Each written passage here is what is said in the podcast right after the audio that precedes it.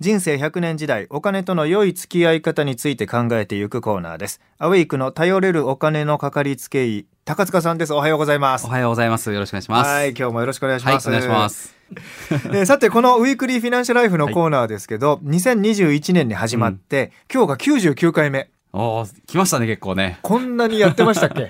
でもえー99やって回みたいですねえー来週で100回目。目迎えます、ありがとうございます。ね本当に皆さんのおかげで長く続けています本当にね。ね高塚さんのオンラインセミナーそれからねこの間の対面セミナーはい含めて多くの方ご参加いただき、そうです。これまでもたくさんの方に来ていただいてます。ねはい。えー放送100回目直前ということで、はいえーこれまではいこのコーナーに寄せられていたはい。皆さんからの質問、はいラジオを聞いてくださってる皆さんから99個の質問を、えー一問一答形式で高塚さんに回答してもらおうと思います。すごいですね。99の質問を用意しましたんで。はいわかりましたはい。はいい、けるところまで。あ、わかりました。もう、はい、どこまでも行きたいと思います。ちょっと一問一答形式で、はい、まあ、パパパッと答えたい行とってみましょう。はい、はいわかりまし一問一答になるかどうかわかりませんけど。はいわかりましたはい、はいまずいきますよ。た。はい。NFT と仮想通貨ってギャンブルですか？はい。はい。なるほど。うんこれあの流通量の問題だと思います。うんお金の全体量から結局その下にいくらシェアを抱えていくかってことで、うんうんまだまだ NFT とか仮想通貨って、そもそもお金の全体量のどのぐらいの比率が回るのが最適かって見えてないと思うんですよ。うん、ものすごく少ないですね。そうです。だからそれがもしかしたら本来の最適の基準からするともうすでに多いかもしれないし、うんうん少ないかもしれないし、うんこれが現状がわかんないし、いつ最適化されるのかもわかんないので、うん結局大きなお金とかまとまったお金入れるのは怖いなという結論で私は思ってます。まあ、ギャンブルかどうかと言われると、バクチに近いかもしれない。まあ楽しみはあるんですけども、うん楽しみで持つ分にはいいと思います。そうですね。まあ、いきなり跳ねることもあるから。そうですね楽しみとしてはいいですね。ただ、あの、なんですか、メインのお金を入れるべきではないと思います。はい。はい。はいえーそれから、コマーシャル、広告で目にする、はい。家に住みながら売却して家賃を払う。これ、はいメリット、デメリットは？はい。えっと、まあ、まさにリースバックと言われるものですけど、うんはいまあ、メリットは、もう一回売るんで、うん目先のまとまったお金入ります。はいで、入って、まあ、なんか、その家を売りながら住むって言うんですけど、新しい家に住むとほとんど変わらなくて、うんただ今の家に住み続けられるよとうんいうだけです。ただ、住む時の家賃相場が、普通の相場に比べるとその場合高く設定されちゃったりとかもしますし、あと、オーナーチェンジ怖いんですね。結局、売った後のオーナーさんがうん、また違う人に別に売ることもできますから、はいオーナーが変わるとお契約条件変わったりとかうんすることも当然ありますので、はいその辺とかもやっぱり契約ごとなんで、結構慎重にやらなきゃいけない。うん。その辺は特にご注意いただきたいかと思います。自分がオーナーではなくなるということをね、そうですねしっかりリスクとして取っておかなきゃいけないですね。はい理解してくださいはい。えークレジットカードなどのはい。ポイントの資産運用について高塚さんの意見聞きたいです。よくありますね。ポイントで資産運用する。そうですね、はい良い点はきっかけになるってことだと思います。あの要は投資っていうところを始めてみるきっかけになるのはいいと思います。うんで、悪い点は、ただ、それ自体が僕は勉強にはならないと思ってます。なんでかっていうと、短期で結構見やすいんですよ。うん短期的に見ちゃうじゃないですか。こうやってみて1年とかちっちゃいお金で、うんなんか成功体験を積んだことによって、うんあ、このやり方で大きなお金やればうまくいくんだと思ってしまうと、たまたまかもしれない。うん。なんかあの、なんかそれを10年、20年見る時間はなかなかないので、きっかけなんであくまでも。うん1年、2年やってみて、すぐパッと大きなお金いけるかっていうと、まあ、あくまできっかけでしかないのかなっていう部分が、まあ、あえてあげるのは悪い点だと思います。うんはい。気をつけなきゃね。は10いポイントが100ポイントになったから、はいね、えー10万円がすぐ100万円になるんじゃないかと思っちゃうけど、それは違うということですね。ね、気をつけななきゃいけないですね。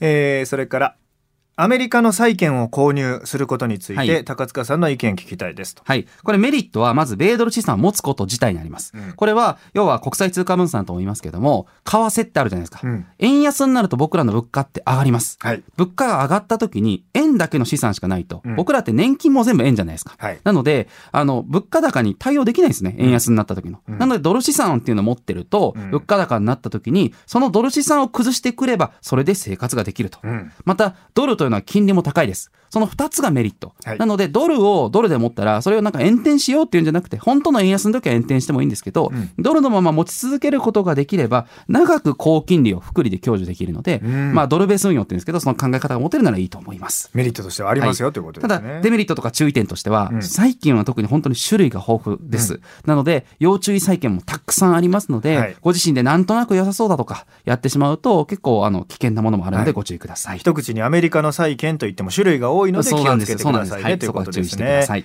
はい。純金積み立てを検討しています。はいフラットな立場から意見をもらいたいです。はい。金ですわはい。私はやってませんし、あまりお勧めはしてません。そうですかというのが、そもそも金自体が、あの、まあ、インフレ対策として、預金で持っているよりはいいのかもしれないですけど、何かを金自体が生むわけじゃないんですよ。うん例えば債券だったらインカムゲイン生みます。うん株式だったら経済成長の合理性取っていけます。うんただ、金は何も生まないので、うんまあ、単純に置き換えておくっていうことになるんですけども、あの、手数料かからず置き換えておけるんだったらまだいいと思うんですよ。うんで、長期で持つんだったら当然株には劣っちゃうので、うん結局短期的とか中期的なところでの置き換えになると思うんですが、その割に例えばネット証券とかでも1.6%とか、うん。1.7%ぐらい買うだけで手数料かかるので、はいはい。なんかそれがいきなり引かれてしまうっていうのが結構デメリットじゃないかなと思っています。短期的に見ると金も結構値段は上下してるので、はい。そう考えると、なかなかこう金って僕は使いにくいんじゃないかな、手数料負けしちゃうだけだと思ってます。まあ、純金積み立てという商品をね売ってる会社がありますけど、手数料がどれぐらいなのかっていうのを見ていただいてで家にもう金塊がありますって言ったら別ですけどね。もう自分で買ってきた金塊がドーンってありますって話別ですけど、はいえーかなり金は価格が今上がってますんでね。そうですね。はい。はい。売る人も多いそうですが、はいえーそれからね納税の義務があるのにはい。税金の教育がないのはなぜなぜというメッセージもこれはですね、本当になぜなぜなんでしょうね、うんということで。うんはい、あの、難しいところだと思います。あの、うん税金の教育ないことはないと私は思ってます。もちろん納税の義務ってことも教えてますし、教えてるし国民の三大義務とかって最初に習うと思うんですね。えどういう税金がありますっていうのははい教科書に出てきますよね、そうです。はい。ある程度うん詳しくってなると、やっぱり社会生活をしながら学んでいくしかないのも実際のところだと思いますので、うんこれ座学で学んでも分かりにくいってところももちろんあると思います。うんあの、先日から実は私、あの、大学の授業、うん。ちょうど始まってまして、はい。あの、社会人向けに FP を資格を取るみたいな授業なんですけども、はいその中でも税金って講講義があります。はい。あるんですけど、やっぱりなかなかこう、大学生に、まあ、昨年もそうなんですけど、実践的なことを話しても、うん。またそれを本当に現場で活かしていくとか、実際社会生活で活かしていくとなると、多分忘れてるんじゃないかなとうん。思うので、この辺は社会生活やりながら学んでいただくといいかなとは思ってます。はい。えーその他相続税対策の保険ってどうなんでしょうか、はいそんなのあるんですか？ありますあります。えっと、まずは死亡保険金ですね。うんこちらは法定相続人の人数かける500万円までは、うん非課税という制度実はあるんですよ。え非課税なんだはい。